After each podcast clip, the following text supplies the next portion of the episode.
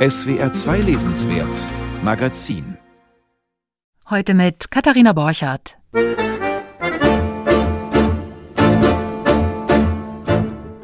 Alaska. Wer würde nicht gerne mal hinreisen?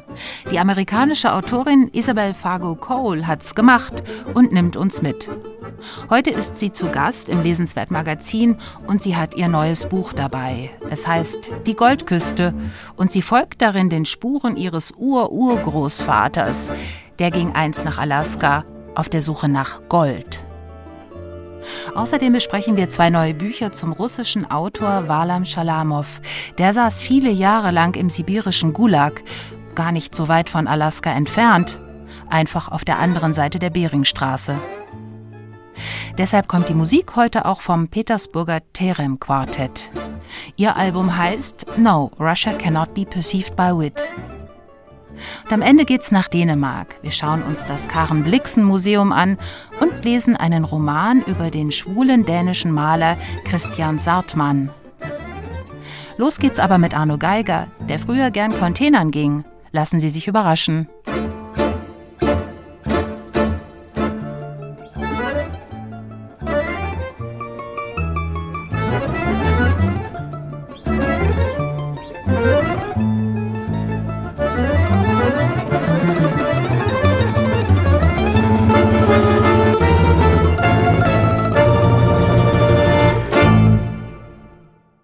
Ist eine gewaltige Ressource, das weiß man, und das kriegt man auch in Arno Geigers neuem Roman nochmal sehr anschaulich vorgeführt. Bei ihm aber geht es nicht um Biotonnen und gelbe Säcke, sondern um die Schätze, die im Altpapier schlummern. Bücher, Hefte, Briefe. Schon als junger Mann ging Arno Geiger Containern. Er tauchte nach Lesbarem und er fand Stoffe, die ihm zur Inspiration für sein eigenes Schreiben wurden. Für seinen Roman Es geht uns gut erhielt er sogar den Deutschen Buchpreis. Ob's am Containern lag? Wie er wurde, was er ist und wie das Altpapier ihm dabei den Weg wies, davon erzählt er jetzt in Das glückliche Geheimnis. Julia Schröder stellt das Buch vor. Ein Zufallsfund. Fünf Bananenkartons vor einem Wiener Papiercontainer. Der Inhalt Bücher. Der Student Mitte 20 aus Vorarlberg, mit wenig Geld und weit geöffneten Augen unterwegs in der großen Stadt, sieht die Kartons, gönnt sich ein Taxi und schleppt sie in die winzige Bude, die er behaust. So fing es an, schreibt Arno Geiger. So kam es, dass ich vom guten Weg abwich und aufs Geratewohl losmarschierte auf ein Terrain, das gekennzeichnet ist von Schmutz und fehlender Schicklichkeit. Ich geriet in etwas hinein, das sich zunächst als Irrsinn erwies und später als eine gute Sache. Schmutz, fehlende Schicklichkeit und Außenseitertum. Solche Wörterspuren sind aus dem derzeit so beliebten autofiktionalen Erzählen vom eigenen Herkommen bekannt. Arno Geigers jüngeres Ich hat kein Ziel im Leben, außer dem Schriftsteller zu werden, hat kein Einkommen außer als Beleuchter bei den Bregenzer Festspielen, zwei wieder und wieder durchgearbeitete Romane in der Schublade und keinen Verlag. Aber das glückliche Geheimnis kommt weitgehend ohne Lamoyanz aus, und das ist eine wesentliche Qualität dieses auch sehr unterhaltsamen Buchs. Sein Tonfall ist mal verspielt, mal sachlich, die Erzählhaltung grundiert von freundlicher Selbstironie, und der junge Mann, auf den der Ältere zurückblickt, erscheint als eine Art Simplicissimus der 80er Jahre. Zu seiner eigenen Überraschung wird das Altpapier zunächst zum Geschäftsmodell und später zur Schule des Schriftstellers. Der junge Mann aus der Provinz dreht frühmorgens in abgerissenen Klamotten seine Runden durch Wien, von Container zu Container, taucht hinein, findet zwischen lauter Schund und Schmutz wertvolle Erstausgaben und Inkunabeln, die er Antiquariaten verkauft, findet Lesestoff, den er verschlingt und danach auf dem Flohmarkt zu Geld macht. Alles ist Abenteuer, ist Jagd und Reise. Für die bescheidene Freiheit von ökonomischen und bürgerlichen Zwängen zahlt er jedoch mit Scham und der Angst vor dem endgültigen Scheitern als Schriftsteller. Das erfolglose Schreiben war finanziert. Dies jedoch um den Preis, dass meine Geschäfte immer mehr Zeit in Anspruch nahmen, was das Schreiben weiter zurückdrängte. Im Ergebnis war das Schreiben nicht finanziert, sondern verhindert. Hier kommen Tagebücher und Briefbündel ins Spiel, die beim Entrümpeln ebenfalls im Altpapier gelandet sind. Der angehende Schriftsteller verschlingt auch diese intimen Äußerungen wildfremder Menschen mit ungeahntem Effekt. Die Alltagstexte, geboren aus einer Situation und ohne umständliche Erklärungen in sie hineingeschrieben, lehren ihn, was das Erzählen lebendig macht, wie er einer Freundin erklärt. Man müsse so schreiben, als sei das, was beschrieben werde, schon da. Die meisten Texte ließen sich anmerken, dass Geschichte und Figuren zuerst erschaffen werden müssten. Große Kunst setze später an, wenn alles schon existiere. Das kann man selbstredend anders sehen und viele von Arno Geigers schreibenden Kollegen tun dies auch. Aber für das schriftstellerische Vorankommen des irgendwann nicht mehr ganz so jungen Mannes, der sich immer wieder an seinen beiden Schubladenromanen verkünstelt, erweist sich eine Entscheidung als besonders nützlich. Ich nahm mir vor, ein Künstler des Ungekünstelten zu sein. Diese Poetik des Alltags und der Unmittelbarkeit ist in der Tat ein wesentliches Merkmal von Arno Geigers Büchern. Und noch etwas ist hier zu erfahren, das mindestens so wichtig ist für sein Schreiben. Auch die authentisch wirkende Psychologie seiner Figuren und die Originalität ihrer Geschichten verdanken sich den Leben der anderen, in die er so unvergleichliche Einblicke gewinnen konnte. Spürbar ausgewirkt hat sich dies bei der Arbeit an Es geht uns gut, dem Roman, der 2005 denn auch mit dem erstmals verliehenen Deutschen Buchpreis ausgezeichnet und danach zum Kassenschlager wurde. Das glückliche Geheimnis, Arno Geigers bisher persönlichstes Buch, verwebt sein Doppelleben als Containertaucher und werdender Schriftsteller mit wesentlichen Lebensstationen, mit den gewundenen Pfaden der Liebe, mit Krankheit und Tod von Eltern und Freunden und mit den Erfahrungen des Literaturbetriebsteilnehmers. Die erste Einladung nach Klagenfurt zum Wettlesen um den Ingeborg-Bachmann-Preis 1996 kommt ebenso zur Sprache wie der überraschende Durchbruch ein knappes Jahrzehnt später, wie auslaugende Lesereisen, Stipendien in Berlin, Polen und den USA, Selbstüberforderung bei der Arbeit an den Büchern und nicht zuletzt das Verhältnis zum eigenen Verlag. Mit dem hatte Arno Geiger offenkundig noch ein, zwei Hühnchen zu rupfen. Und dass auch dies hier nachzulesen ist, spricht letztlich für die Souveränität des Hauses Hansa. Etwas beherzter hätte man sich den Zugriff des Lektorats vor allem in der zweiten Hälfte des Buchs gewünscht. Manche Sentenz tendiert hier zur Binse. Es ist noch gar nicht so lang her, dass der Erfolgsautor seine Containerrunden als anonymer Mülltaucher aufgegeben, die letzten der teils jahrelang aufbewahrten Konvolute geschreddert und wieder dem Altpapier anheimgegeben hat. Seine Funde haben ihn unübersehbar nicht nur vieles über das Schreiben gelehrt, sondern auch über die archäologische Ressource Abfall, über das Archiv der Gefühle, das unerkannt im Altpapier schlummert, bevor es, wie es bei Geiger wörtlich und unverblümt heißt, zu Brei geschlagen wird. Die Allegorie auf Leben und Schreiben bildet den Hintergrund dieses originellen Selbstporträts. Darin sind die Glanzlichter wie die schattigen Partien sehr bewusst gesetzt. Erst so entsteht die Wirkung des Ungekünstelten, ganz im Sinn des Autors.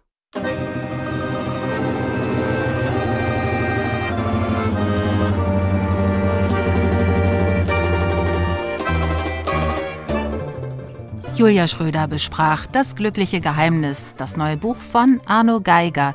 Es erscheint Dienstag im Hansa Verlag.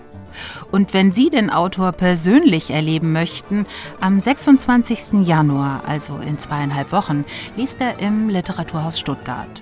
Und im März kommt er dann auch nach Mannheim, Koblenz und Karlsruhe, nach Freiburg und Basel.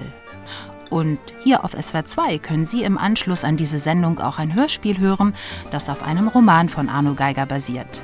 Der Titel Alles über Sally.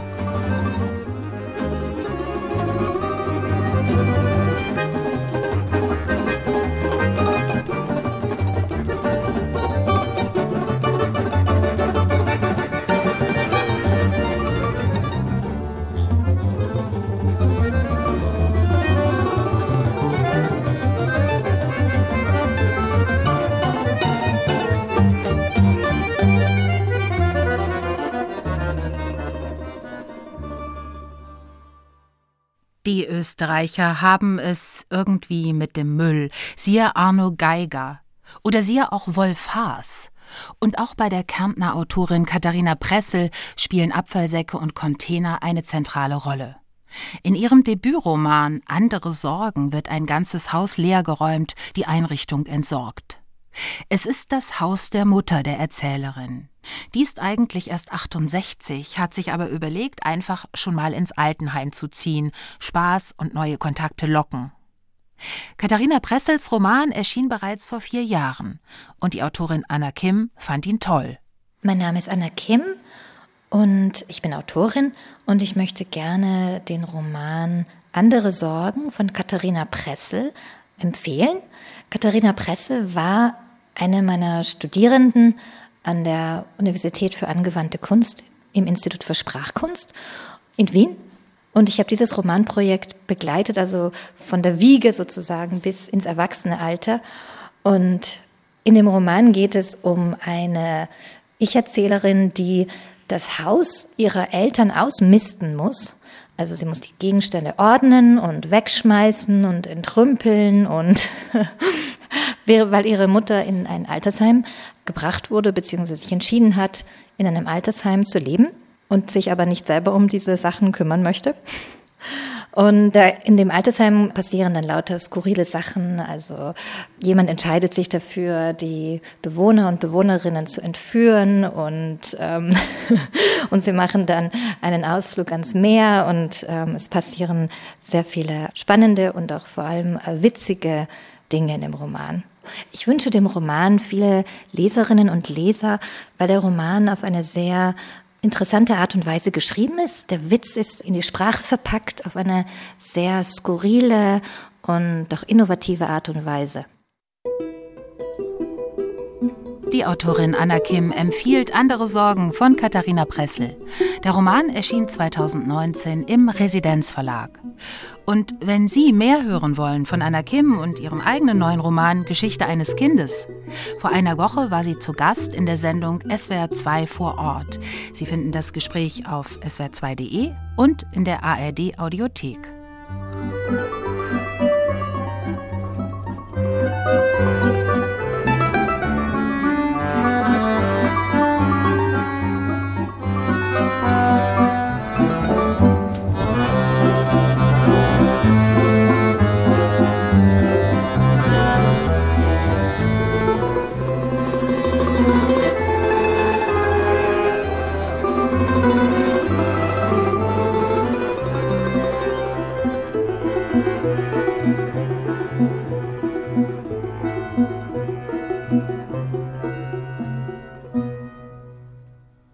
Nun reisen wir nach Alaska, in einen der 50 Bundesstaaten der USA, auch wenn der eigentlich gar nicht mit den Vereinigten Staaten verbunden ist, sondern mit Kanada.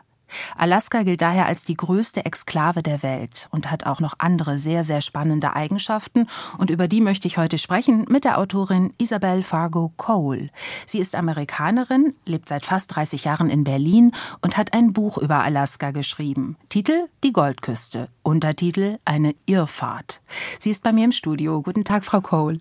Ja, schönen guten Tag. Ja, ich habe mal nachgeschaut. Alaska ist ungefähr viermal so groß wie Deutschland, hat aber nur ungefähr 700.000 Einwohner. Also das sind ungefähr so viele Menschen wie in Frankfurt. Das heißt, Alaska ist weitgehend menschenleer. Sie sind 2018 mit Ihren Eltern hingeflogen. Wie haben Sie Alaska erlebt? Ja, das ist natürlich eine überwältigende Natur. Wir waren einmal am im Alaska Range, also im Gebirge am höchsten Berg Nordamerikas, dem Denali. Also das ist 6000 Meter, also das ist wie ja, zweimal so hoch wie die Alpen. Und drumherum ist wirklich nichts und auch ganz wenig Tourismus. Das ist auch sehr eingeschränkt. Das ist wirklich eine sehr weitgehend, ähm, ja, natürlich nicht unberührte Wildnis, aber auf jeden Fall kann man sich vorstellen, wie das vielleicht auch mal vor 10.000 oder 20.000 Jahren ausgesehen hat, dass die ersten Menschen nach Amerika kamen. Augenblicklich sind es so um die minus 10 Grad. Das ist ziemlich normal für diese Zeit. Ich hätte es mir fast noch kälter vorgestellt. Sie waren im Sommer da. Wie ist denn ja. der Sommer in Alaska? Der Sommer, als wir da waren, das ist typischerweise sehr verregnet, sehr nebelig sein. Also es kann vorkommen, dass man das Gebirge gar nicht sieht.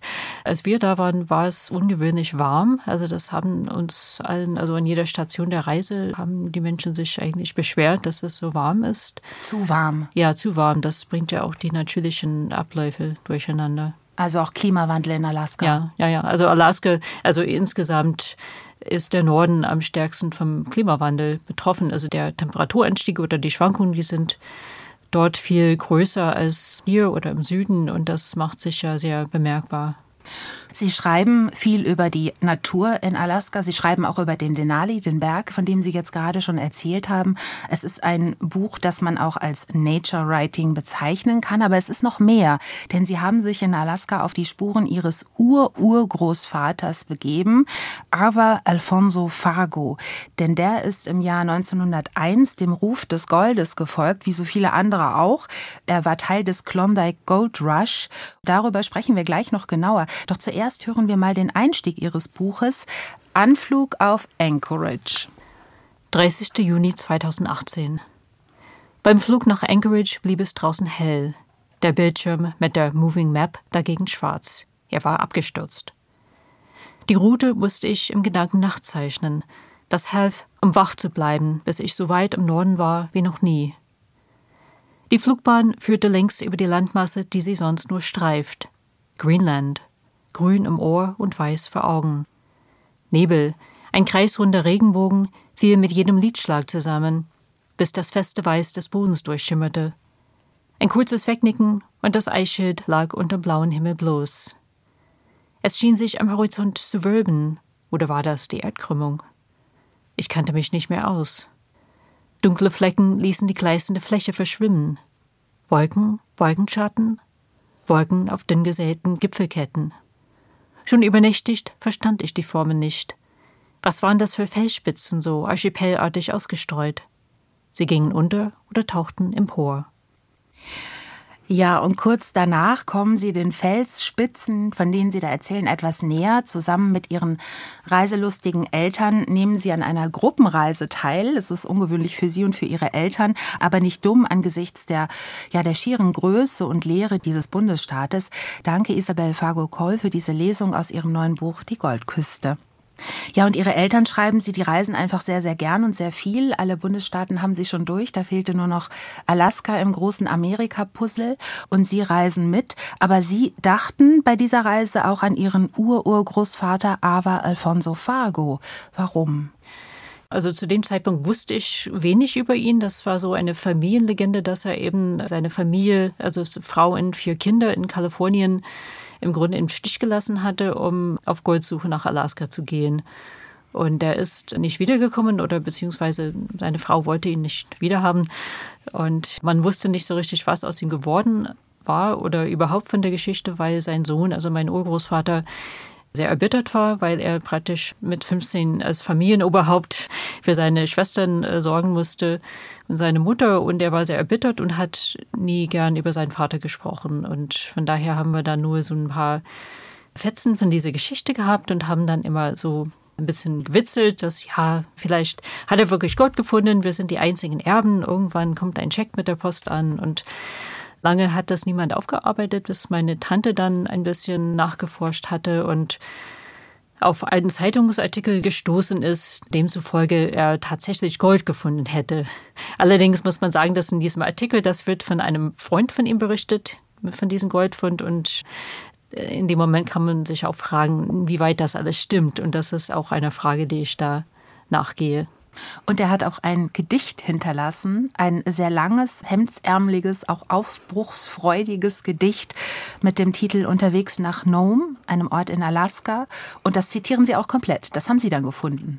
Ja, genau. Das stand, äh, also es gab so ein Band mit aus diesem Ort Livermore in Kalifornien, wo er herkam. Es gibt ein Band äh, zusammengestellt von Zeitungsberichten aus der Lokalzeitungen. Also es sind insgesamt, glaube ich, ein paar Dutzend Leute aus Livermore nach Alaska gegangen. Die haben dann natürlich an die Lokalzeitung dann immer geschrieben oder ihre Briefe wurden dann in der Lokalzeitung veröffentlicht und er hatte dann eben ein Gedicht eingereicht über die Überfahrt nach Alaska.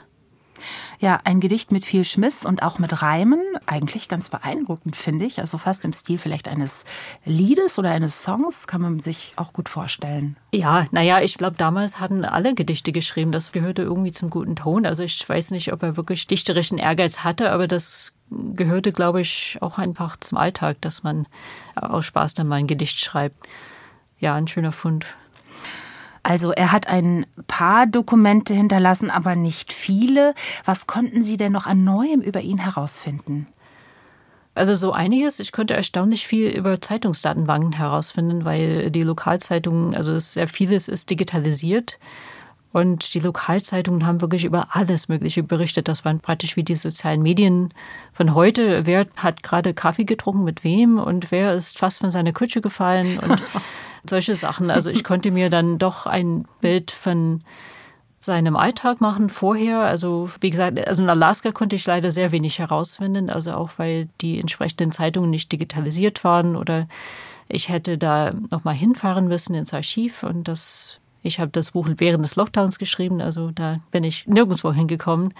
Aber anhand dieser Zeitungsdatenbanken konnte ich mir wirklich ein Bild von diesem Alltag in Kalifornien in den 1880er, 1890er Jahren machen. Ja. Also auch sehr wichtig war, dass eine Wirtschaftskrise 1893, die bis dahin größte Wirtschaftskrise Amerikas, die hat vielen Menschen ihre Existenz geraubt und man muss sagen, dass diese Goldräusche, die ein paar Jahre später einsetzten, viele sind nicht aufgebrochen, weil sie geldgierig waren, sondern weil sie einfach überhaupt keine Perspektiven hatten nach dieser Finanzkrise. Und so war das, glaube ich, bei Ava auch gewesen.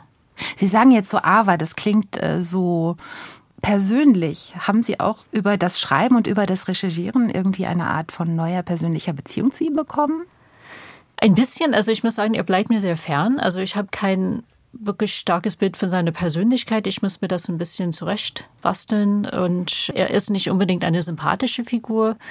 Ich könnte mir ein Bild von den Zusammenhängen machen, in denen er sich bewegt. Also diese wirtschaftlichen oder diese, ja, wie das Lebensgefühl vielleicht damals gewesen ist und könnte vielleicht ein paar Schlüsse ziehen. Aber es war mir eigentlich auch wichtig, dass ich da nicht irgendwie so ein fiktives Bild von ihm entwerfe oder so ein romanhaftes Bild, sondern es geht mir auch um dieses Fragmentarische und das ist, es bleiben viele Lücken, da sind viele Fragen, die ich nicht beantworten kann. Und es war mir auch wichtig, dass die nicht irgendwie fiktiv aufzufüllen. Tatsächlich ist Ihr Ur-Urgroßvater auch nur ein Erzählstrang, also vielleicht auch ein Anlass, äh, sich mit Alaska zu beschäftigen, aber Ihr Buch weitet sich dann eigentlich in ein großes Alaska-Porträt, das weit über Ihren Ur-Urgroßvater hinausgeht. Sie schlagen also über auch die Zeitungsarchive hinaus noch ganz andere Forschungswege ein. Sie fahren hin, Sie lesen Reiseberichte von früher. Was alles haben Sie gemacht und wo waren Sie? Nach dieser Reise mit meinen Eltern war ich eben im Internet unterwegs oder in Büchern. Im Grunde ist das Buch äh, strukturiert entlang dieser Reise. Also das ist teilweise aufgebaut oder das Gerüst ist eben ein Reisetagebuch mit historischen und ökologischen Ausflügen entlang dieser Reise. Also da versuche ich die Stationen der Reise dann geschichtlich oder ökologisch oder kulturell aufzublättern und da in, in die Tiefen ein bisschen hineinzugehen und Querbezüge herauszufinden. Also im Gebirge, da wird zum Beispiel die Besteigungsgeschichte Denalis aufgearbeitet, also die sehr schräg und sehr interessant ist. Da beschäftige ich mich auch mit den indigenen Kulturen, die wir unterwegs begegnen. Und da sind auch Vorstellungen, die ich sehr interessant finde. Andere Vorstellungen von Reichtum oder Eigentum. Und ja, ich beschäftige mich mit diesen ökologischen Fragen, die in Alaska sehr deutlich, also man, man sieht die Gletscher, wo dann der Schiffskapitän sagt, naja, dieser Gletscher war vor zehn Jahren schon, der reichte eine Meile weiter als heute. Also man sieht, wie die Gletscher zurückgehen. Und das verknüpfe ich auch mit dieser Goldgeschichte, weil, ähm, also wenn man sich mit der Geschichte der Goldräusche beschäftigt, fällt einem wirklich auf, wie die Menschen sind in die Wildnis gedrungen und haben äh, Flüsse umgelenkt und umgegraben, umgebuddelt und die ganze Landschaft auf den Kopf gestellt, um da ein paar Flocken von diesem komischen Metall zu finden, was ja eigentlich völlig nutzlos ist und nur so einen symbolischen Wert hat. Und das hat mich auch interessiert. Also ich hatte mich eigentlich nie gefragt, ja, was hat das mit dem Gold auf sich? Was spielt das für eine Rolle in der Wirtschaft? Was haben diese Goldräusche eigentlich ausgewirkt in der Wirtschaft? ja, ich tue mir ein bisschen schwer mit wirtschaftlichen Fragen, aber das war dann eine Sache, die ich dann auch auf den Grund gehen wollte. Und zugleich dachte ich, ist es eigentlich auch ein moderner Abenteuerroman, denn Sie sind ja auch auf Spurensuche, wie all die Forscher vor Ihnen, nur dass Sie auf andere Weise arbeiten und einen viel größeren Überblick sich verschaffen können. Nutzen Sie auch so ein bisschen die Elemente eines Reiseberichts und auch eines Abenteuerromans für sich? Also das ist kein Roman, das ist ein Essay. Also das ist ja, kein, ja, ja. Aber, aber so, es gibt ja eine Erzählstimme und die begibt sich ja auch auf Reisen und auf Forschungstour. Ja, ja, aber das ist kein Roman im Sinne einer fiktiven Geschichte. Also ich habe dann eben dieses der Reisebericht als Gerüst genommen und es gibt so verschiedene Erzählebenen in dem Buch. Also es gibt da dieser Reisebericht, der dann eher persönlich oder beschreibend erzählt ist und dann gibt es diese Ausflüge in die Geschichte, die ein bisschen, naja, eher so eine historische Betonung haben. Also das sind verschiedene Stimmen oder verschiedene, äh, mal subjektiver, mal objektiver. Und das, ich fand es dann auch interessant, diese verschiedene Erzählebenen zu verbinden. Und dann habe ich natürlich auch viel zitiert aus zeitgenössischen Berichten. Also so O-Ton war mir auch wichtig, das auch mit einfließen zu lassen. Und dann fand ich es interessant, auch mit diesen Kontrasten zu spielen oder auch mit dem Springen hinter, dass man in diese Geschichte steckt oder in, in der sehr tiefen Geschichte. Also ich habe da auch mich auch mit dieser Geschichte der Beringstraße beschäftigt, weil aber sein Claim lag dann direkt an der Beringstraße und die Beringstraße ist verbunden mit dieser ganz alten Menschheitsgeschichte des Kontinents. Also da kamen die Menschen vor 10.000 bis 20.000 Jahren aus Asien her. Und ich finde es sehr interessant, wie man an einem Ort auf verschiedene Zeiten zurückgreifen kann und die miteinander in Verbindung setzen. Mich hat dieser Blick nach Russland rüber auch total beeindruckt, muss ich sagen. Also, dass Sie die Geschichte der Beringstraße erzählen, die ja mal nicht unter Wasser lag und das Gebiet noch zu Sibirien gehörte oder an Sibirien anschloss. Sie erzählen auch, dass Russland dann 1867 das heutige Gebiet Alaska an die Vereinigten Staaten verkauft hat. Sie selbst stammen aus den USA, sie haben aber auch Russisch studiert in Berlin an der Humboldt-Universität und sind, nachdem sie 95 nach Deutschland kamen, schon ein Jahr später mit der Transip nach Vladivostok gefahren, also fast bis dorthin, wo sie jetzt erzählen. Grenzen vielleicht das Zusammenspiel von Amerika und Russland, aber vielleicht auch Grenzen überhaupt, ähm, interessiert Sie, wenn ich das richtig sehe, schon sehr lange. Auch in Ihrem Debütroman Die grüne Grenze erzählten Sie von einer ja, Ost-West-Grenze, nämlich von der DDR im Harz.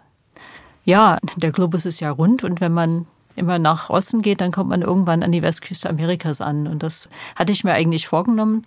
Also ich wollte eigentlich nochmal durch Sibirien und dann von dort irgendwie nach Kalifornien kommen. Aber das war nicht so ganz ausgereift und dann kam der Lockdown und dann der Krieg und das, ja, also einiges aus dieser Vorstellung ist dann in diesem Buch aufgegangen und da habe ich versucht, diese Verbindungen auf anderem Wege dann äh, aufzuarbeiten.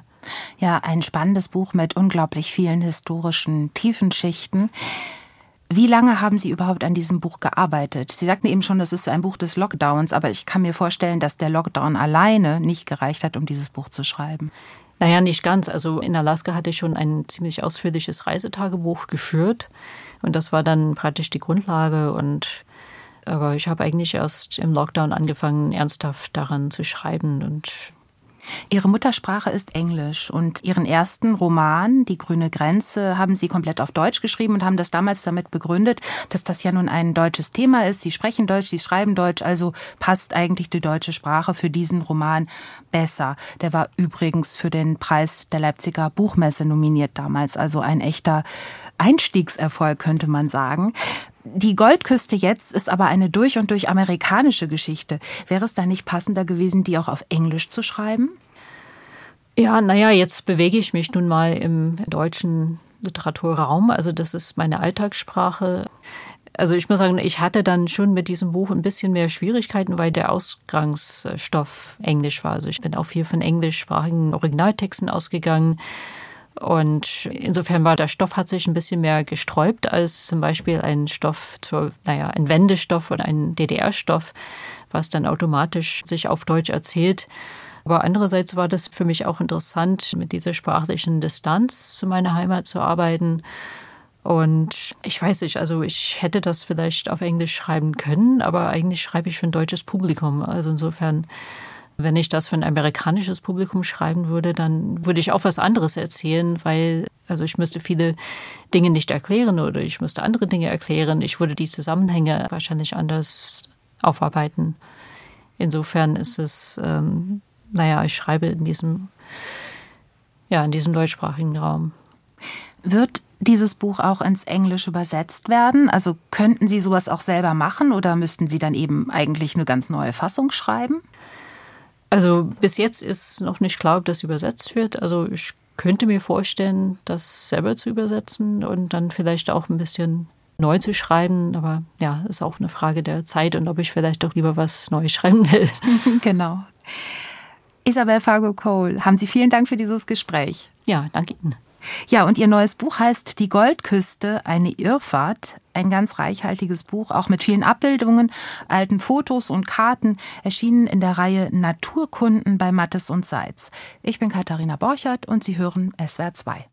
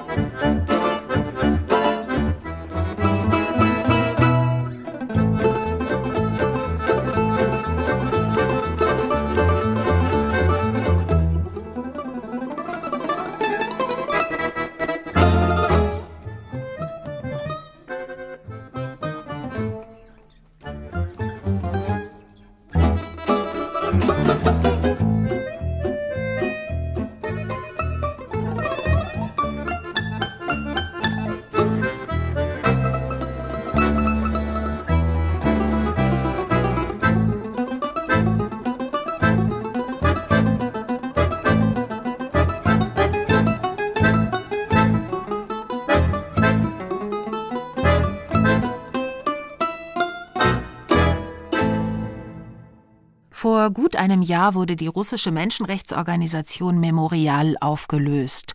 Jetzt im Dezember wurde sie mit dem Friedensnobelpreis ausgezeichnet. Im Westen unterstützt, doch in Russland geächtet. Denn Memorial arbeitet oder arbeitete die Verbrechen des stalinistischen Terrors auf. Wozu auch das Gulag-System gehört, das System der sowjetischen Arbeitslager. Literatur über den Gulag, da fällt einem sicherlich als erstes Alexander Solschenizyn ein. Doch es gibt auch einen anderen Autor, der sehr viel früher und auch sehr viel länger in sowjetischen Lagern war. Warlam Schalamow. Seine sibirischen Erzählungen aus Kolimar sind in den letzten Jahren neu bei Mattes und Seitz erschienen. Jetzt kommen Schalamows Briefe und eine Biografie hinzu, verfasst von seiner deutschen Herausgeberin, der Slawistin Franziska Thun-Hohenstein. Gisela Erbslö hat beide Bände gelesen. 1949 in den Arbeits- und Vernichtungslagern am sibirischen Fluss Kolyma. Seit elf Jahren ist der Dichter Walam Schalamow hier, an einem der kältesten Orte der Erde. Lange konnte er nicht mehr schreiben, nun aber kehrt endlich die Dichtung zu ihm zurück. Vergessene Worte, Reime, ganze Zeilen fluten sein Gehirn, Gedichte stürzen aus ihm heraus wie ein tödliches Erbrechen. So hat es der Autor später notiert und so zitiert ihn Franziska Thun-Hohenstein in ihrer beeindruckenden Schalamow-Biografie mit dem Titel Das Leben schreiben. Ebenfalls liegt jetzt sein von ihr herausgegebener Briefwechsel aus den Jahren nach seiner Haft vor. Ich kann keine Briefe schreiben, heißt der Band, denn das behauptete Schalamow mehrfach, tat es aber doch und hinterließ mit ihnen äußerst lebendige Zeugnisse seines Denkens, Schreibens und seltener auch seines Alltags.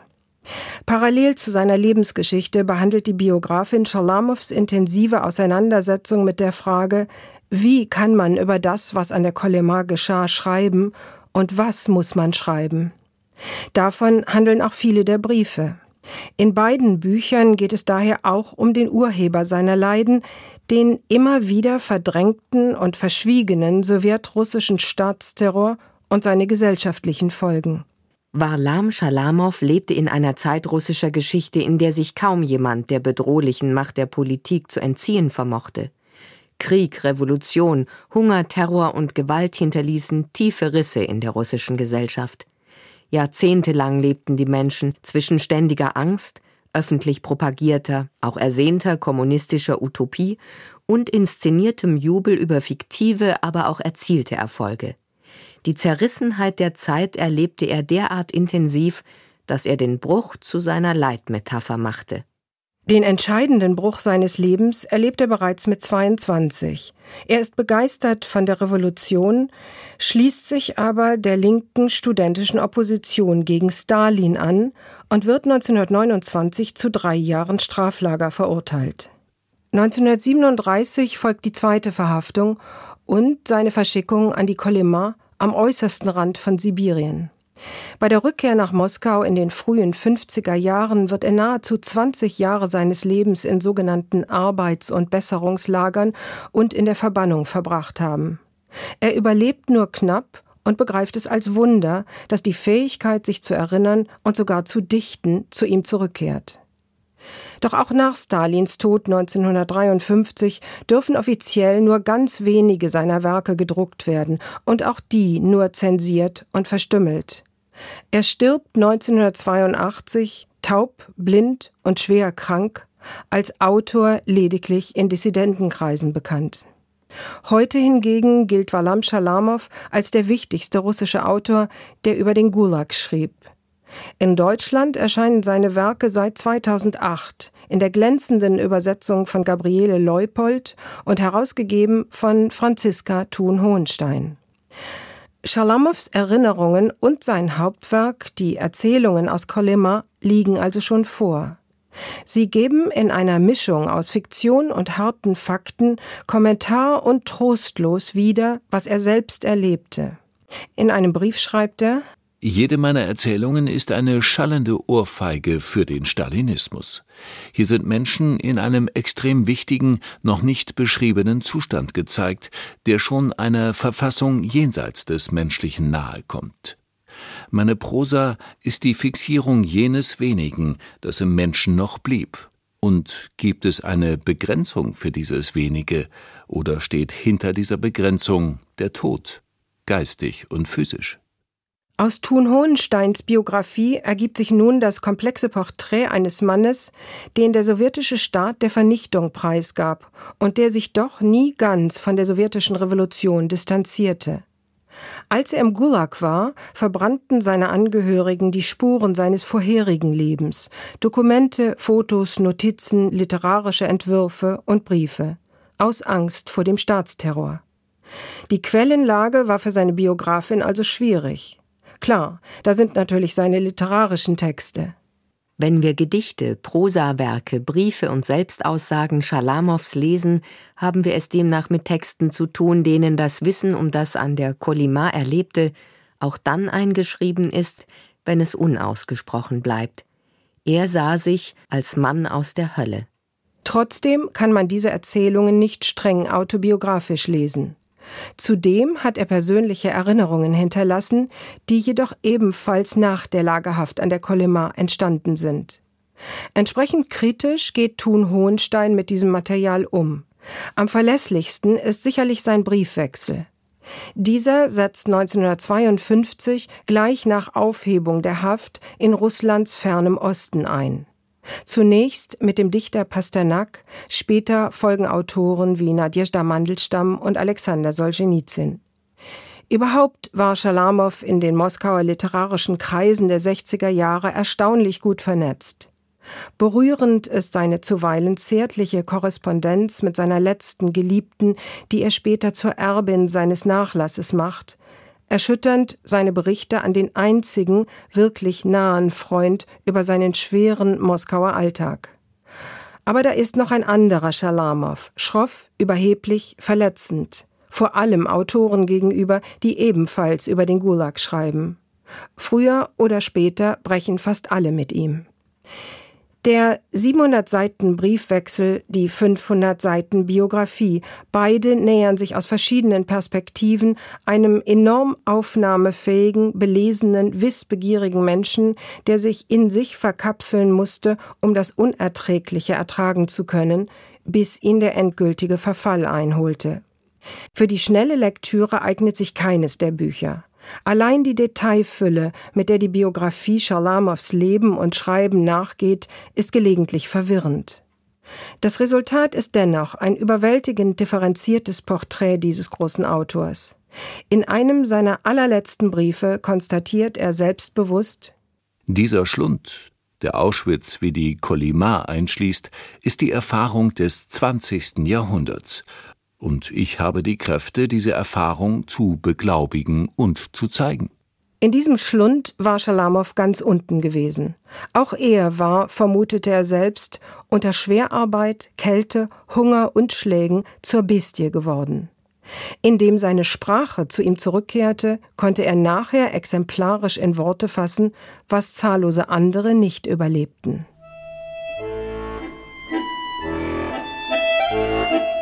All dies nachzulesen in Warlam Schalamows Werken und jetzt auch in seiner Biografie und in seinen Briefen. Franziska Thun-Hohenstein verfasste die Biografie mit dem Titel Das Leben schreiben und sie hat auch die von Gabriele Leupold aus dem Russischen übersetzten Briefe herausgegeben. Titel Ich kann keine Briefe schreiben. Briefwechsel 1952 bis 1978. Beide Bücher sind, wie auch alle anderen Bücher von Schalamow, bei Mattes und Seitz erschienen. Sie hörten eine Rezension von Gisela Erbslö.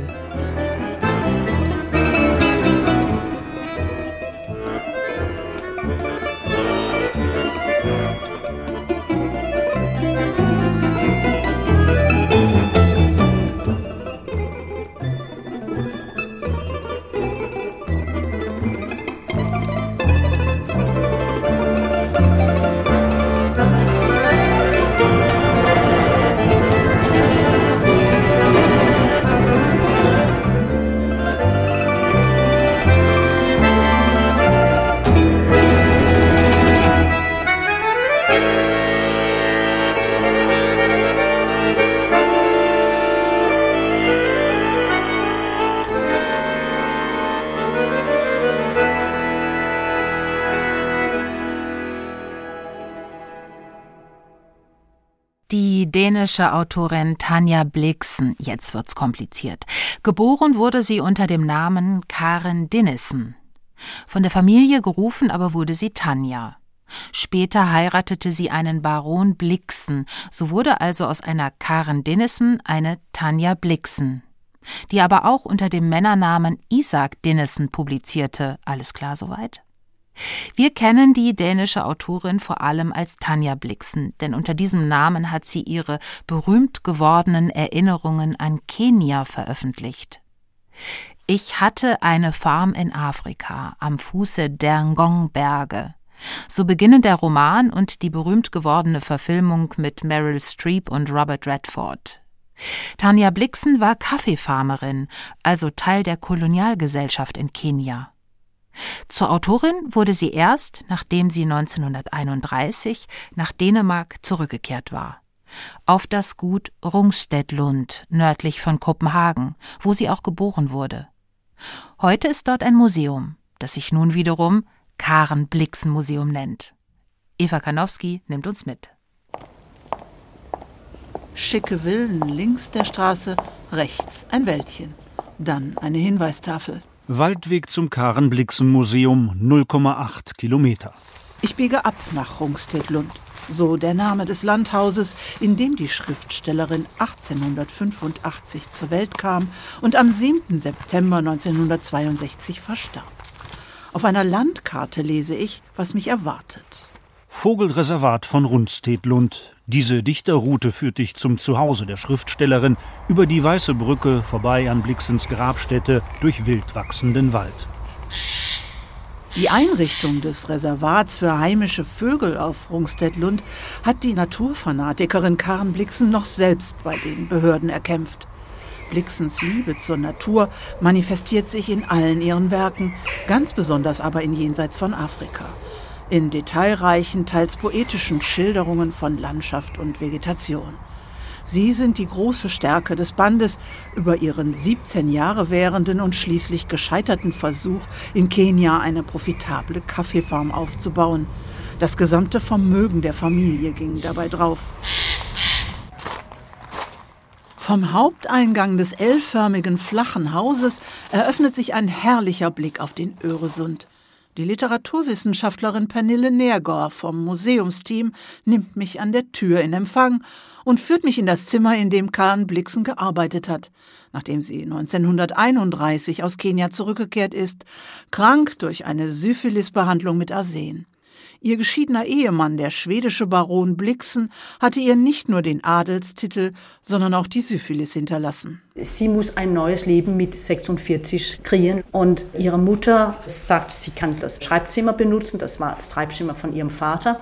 Hier entstand große Literatur, aber nur im Sommer. Es war einfach zu kalt, hier zu sitzen im Winter. Das in sanftem hellblau tapezierte Zimmer mit dem kleinen Schreibtisch vor dem linken der beiden Fenster zeigt gen Osten, auf den Öresund.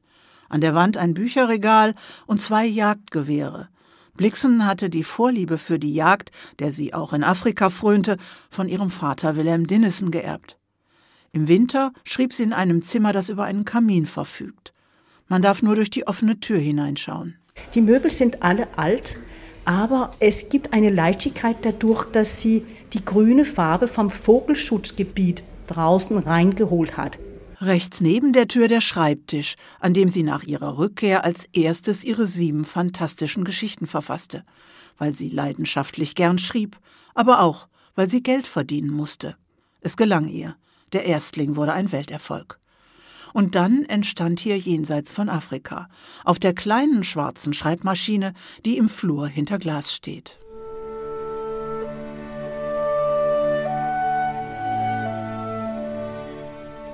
An der hinteren Wand des grünen Zimmers das berühmte Grammophon, das ihr ihre große Liebe, der Brite Dennis Finch Hatton, in Kenia geschenkt hat. Er wurde im Film Jenseits von Afrika von Robert Redford dargestellt. Drei Jahre nach ihrer Trennung, da hält sich der Film nicht an die Realität, stürzte Hatton mit seinem Flugzeug ab. Musik war ihr sehr wichtig. Grammophon funktioniert immer noch. Musik, Kunst, Natur spielen eine sehr große Rolle in ihrer Literatur. Und Musik ist manchmal auch eine Schicht in ihrer Geschichten. Alles, was mit Kunst zu tun hat spielt eine große Rolle. Obwohl sie sich von der Arsenbehandlung nie ganz erholte und wahrscheinlich auch daran starb, sie fühlte sich nie als Opfer. Und das spiegelt sich in ihrem Werk wider. Man sieht es aber auch auf den Fotos im Haus, besonders auf dem, das an ihrem 50. Geburtstag entstand. Man sieht eine zufriedene Frau. Es ist ihr gelungen, Verfasserin zu werden und Erfolg zu haben. Und sie bereitet sich gerade jetzt vor, jenseits von Afrika schreiben. Wie sie selbst sind alle ihre Frauengestalten stark. Identitäten sind bei Blixen oft fließend. Auf einigen Fotos kommt sie androgyn daher. Sie wurden für den Umschlag des ersten Buches aufgenommen, das unter dem Pseudonym Isaac Dinesen erschien. Es war für Karen Blixen wichtig, dass man nicht sehen könnte, ob es eine Frau oder ein Mann war. Überhaupt in den Erzählungen und Geschichten geht es viel um Sexualität, um Identität und auch einfach Sex wechseln. Das heißt, die Frauen sind ein bisschen männlich, die Männer sind frauenhafte. Es geht auch um Homosexualität. Nicht nur das macht die Aktualität ihrer sechs Erzählbände aus. In ihr Werk gibt es eine Globalität. Und man reist von Persien nach Afrika oder es geht um Schiffe. Es ist eine Reise wie das Leben. Und die Geschichten gehen uns alle an weil Karen Blixen alias Tanja Blixen alias Isaac Dinnesen zeitlose Literatur geschrieben hat.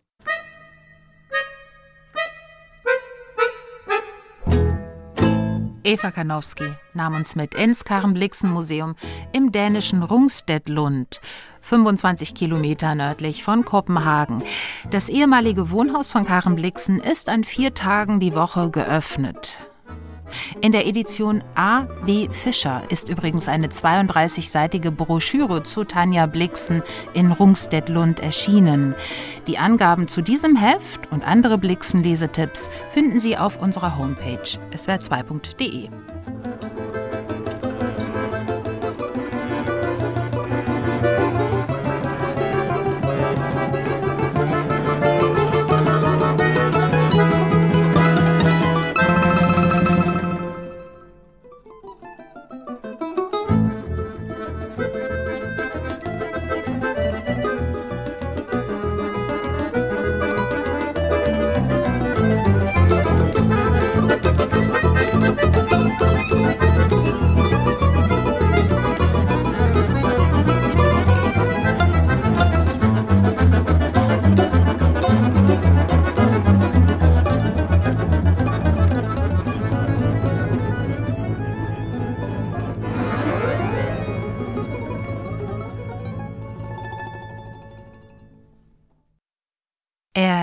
liebte die Farben, der schwule dänische Maler Christian Sartmann. Geboren 1843, gestorben 1917, war er also ein Maler des späten 19., frühen 20. Jahrhunderts. Seine Werke sind ein sonderbarer Mix aus Historienmalerei und Buntheit. Sie zeigen königliche Gesellschaften, Palazzi, aber auch Volksszenen und sind darin schon zu ihrer Zeit eindeutig altmodisch. Andererseits neigten Sartmanns Farben bereits stark ins Expressionistische, so dass seine Bilder bewusst schrill wirken, farblich übersteuert, nicht leicht verdaubar. Was für ein empfindsamer Mensch hinter diesen Werken steckte, erzählt nun die dänische Autorin Rakel Heslund Kjerelt. Adam im Paradies heißt ihr Roman, benannt nach einem von Sartmanns bekanntesten Gemälden. Hören Sie eine Rezension von Ulrich Rüdenauer. Wenn etwas bleibt, dann die Wehmut. Das Alter mag einen irgendwann vom Begehren erlösen, aber nicht von der Sehnsucht danach, dem Gefühl, das man als Begehrender einstmals empfand. Unter anderem davon handelt Adam im Paradies, ein mit der poetischen Patina der Jahrhundertwende überzogener Künstlerroman. In neun Kapiteln skizziert Rackel Heslund Gerrit kurze Episoden aus dem Leben des dänischen Malers Christian Zartmann. Den gab es wirklich. Zartmanns Werk bedeutet in der zweiten Hälfte des 19. Jahrhunderts einen Traditionsbruch. Sein Schwelgen in Farben konterkarierte die vorherrschende Mattigkeit der Malerei seiner Zeit. Sein Spiel mit der Mythologie und mit historischen Sujets machte ihn bekannt. Doch seine homoerotischen Motive wurden eher mit Missfallen zur Kenntnis genommen. In Farben badet auch Hessel und Geritz nach einem berühmten Bild von Zartmann benannter Roman Adam im Paradies. Pinkfarben sind die Päonien, Türkisfarben ein Haustier, Cremefarben ein Hut, das Licht auf der Leinwand ist eingedampft in einer Farbenmarmelade. Heute scheint die Sonne. Das höre ich am arbeitslüsternen Summen, das aus dem Garten zu mir hereindringt. Nun, da alle meine Sommerblumen sich zu voller Blüte geöffnet haben und mit ihren Staubblätterzungen benommen nach den Bienen lecken. Die Sonne treibt ihre Messer in die Erde, so lasst denn Grünes sprießen und Blütenflor, Triebe schlagen und Knospen bersten, denn heute ist der Tag, an dem Adam kommt. Adam, Modell für eines von Zartmanns berühmtesten Bildern, wird sehnsüchtig erwartet. Ein junger Soldat, muskulös und wohlgeformt, der den Maler an einen früheren Schüler erinnert, mit dem er unglücklich gebrochen hat. Dieser Schüler und ein paar andere mehr haben Auftritte in den verschiedenen Episoden des Romans. Das Zartmannsche Beziehungsgeflecht, ein Gewebe aus enttäuschter Leidenschaft und leidenschaftlicher Projektion, offenbart sich nach und nach. Immer tiefer dringen wir ein in die Gefühlswelt dieses Malers, dessen Blick von großer Zärtlichkeit und rauschendem Übermut erscheint, dessen Gedanken aber in melancholische Sepiatöne getaucht sind. Es ist immer derselbe Laut, der sich wiederholt. Tick-Tack, ist ein Hirngespinst, eine Geschichte, die unsere grauen Zellen einander aus purer Langeweile erzählen. Tick, tack. Und in Wahrheit gehen die Sekunden einfach nur tick, tick, tick, tick, bis man stirbt. Das ist vielleicht das Faszinierendste an diesem in den Jahren vor dem Ersten Weltkrieg spielenden Buch. Wie überzeugend Drakel, Hessel und Gerrit dieser alternden Künstlerfigur ambivalente Züge verleiht, sie nicht recht in eine beruhigende Balance bringt. Erzählt wird konsequenterweise aus der Ich-Perspektive, mit allen Fallstricken der Selbsttäuschung, über die Zartmann als Erzähler stolpern kann. In ihm ist die Spannung eines Menschen zu spüren, der den Willen zum Schöpferischen triebhaft in sich spürt und den eigenen Verfall doch nicht mehr verleugnen kann, der weit mehr schon in der Erinnerung lebt als in der Gegenwart, fast als hinke er sich selbst hinterher. Das vielleicht Kurioseste an diesem Buch, wie geschickt die erst 34-jährige Rakel Haslund Gerrit darin ist, uns durch ihre leicht altertümliche, vom Fin de siècle infizierte, impressionistisch anmutende Sprache in die Zeit Zartmanns zu versetzen. Andreas Donath ist es in seiner Übersetzung gelungen, der Blumigkeit von Haslund Gerrits Sprache nicht den Anschein von Schwülstigkeit zu verleihen. Jeder Abschnitt trägt den Titel eines Gemäldes von Zartmann, und zwischen den Kapiteln finden sich historische Dokumente, die das gesellschaftsmoralische Klima jener Jahre illustrieren. Briefe, Zeitungsartikel, Prozessberichte über ein seinerzeit hohe Wellen schlagendes Verfahren gegen Homosexuelle, dem in Dänemark der Paragraph 177 des bürgerlichen Gesetzbuches zugrunde lag. Umgang, wider die Natur, wird mit Zwangsarbeit in einer Besserungsanstalt bestraft. Einer, der damals in den Strudel der Ermittlungen geriet, war der Schriftsteller Hermann Bang, der seine Homosexualität nicht versteckte. Sein Kollege Johannes Wilhelm Jensen, Nobelpreisträger des Jahres 1944, tat sich hingegen mit hässlichen Kolumnen über die, Zitat, Sittenbrecher hervor. Indes ist es gewisslich nicht ganz korrekt, Männer für den Umgang mit Männern zu bestrafen. Sie sollten dem Arzt übergeben werden. Wenn die Geisteskrankheit nicht behoben werden kann, wofür nur in wenigen Fällen eine gewisse Aussicht besteht, wäre es der Erwägung wert, ob der überzeugte Patient nicht auf Lebenszeit in öffentlichen Gewahrsam genommen werden sollte. Wie es Christian Zartmann selbst mit der Homosexualität hielt, darüber hat er nie öffentlich geredet. Rakel Hessel und Gerrit lässt diese Frage ebenfalls offen wenngleich ihre sublimen Schilderungen von Interieur und Gesten, von sprachlichen und seelischen Stimmungen, die psychologisch fein sezierten Beziehungen zu seinen Modellen und Schülern diese Lesart geradezu erzwingen. Ihr gelingt eine Gratwanderung. Sie stellt uns einen Menschen hin, der künstlerisch über die Konvention seiner Zeit hinausgegangen ist und sich ihnen doch fügen musste, der zu leiden gelernt hat und durch seine Kunst zu lieben, der eigensinnig und eigentümlich und Stimmungen unterworfen war, die auch Hessel und Gerrit nicht zu erklären sucht. Inwieweit die literarische Figur mit der realen des Malers Zartmann korrespondiert, das ist freilich kaum zu ermitteln. Authentische Literatur gibt es schließlich nicht. Sie verwandelt immer, was ihr ins Auge fällt. Aber mit diesem historischen Roman aus dem frühen 20. Jahrhundert liefert Hessel und Geritz sozusagen einen fiktiv-historischen Prolog zu unseren heutigen Debatten über Geschlechtsidentität, Queerness und die weltweit eingeforderten Rechte der LGBTQ-Community.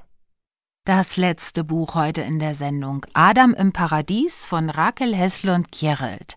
Ein Roman über den dänischen Maler Christian Sartmann. Aus dem Dänischen übersetzt von Andreas Donath, erschienen im auf schwule Literatur spezialisierten Albino Verlag. Sie hörten eine Rezension von Ulrich Rüdenauer.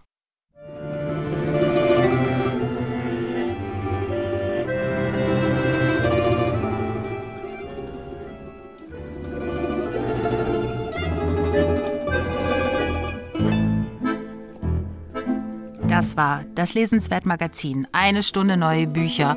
Heute besprachen wir Das glückliche Geheimnis, den neuen Roman von Arno Geiger, erschienen im Verlag Karl Hansa.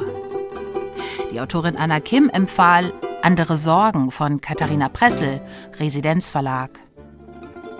Ich sprach mit Isabel Fargo Cole über ihren Alaska-Essay, der Titel Die Goldküste, eine Irrfahrt, erschienen bei Mattes und Seitz. Wir besprachen zwei Neuerscheinungen zum russischen Autor Warlam Schalamow, eine Biografie und einen Band mit Briefen, beide ebenfalls erschienen bei Mattes und Seitz. Wir besuchten das Karen Blixen Museum in der Nähe von Kopenhagen und lasen Adam im Paradies, einen Künstlerroman der Dänin Rakel Heslund Gerald, erschienen im Albino Verlag. Die Musik dazu kam vom Album No, Russia Cannot Be Perceived by Wit vom Terem Quartet. All diese Beiträge und auch die ganze Sendung können Sie nochmal nachhören auf unserer Homepage swr2.de oder über die SWR2 App. Jetzt gibt's hier die Nachrichten und dann das Hörspiel am Sonntag. Heute senden wir, wie schon angekündigt, das Stück Alles über Sally nach dem gleichnamigen Roman von Arno Geiger. Um die Technik kümmerte sich heute John Kroll. Am Mikrofon verabschiedet sich Katharina Borchardt.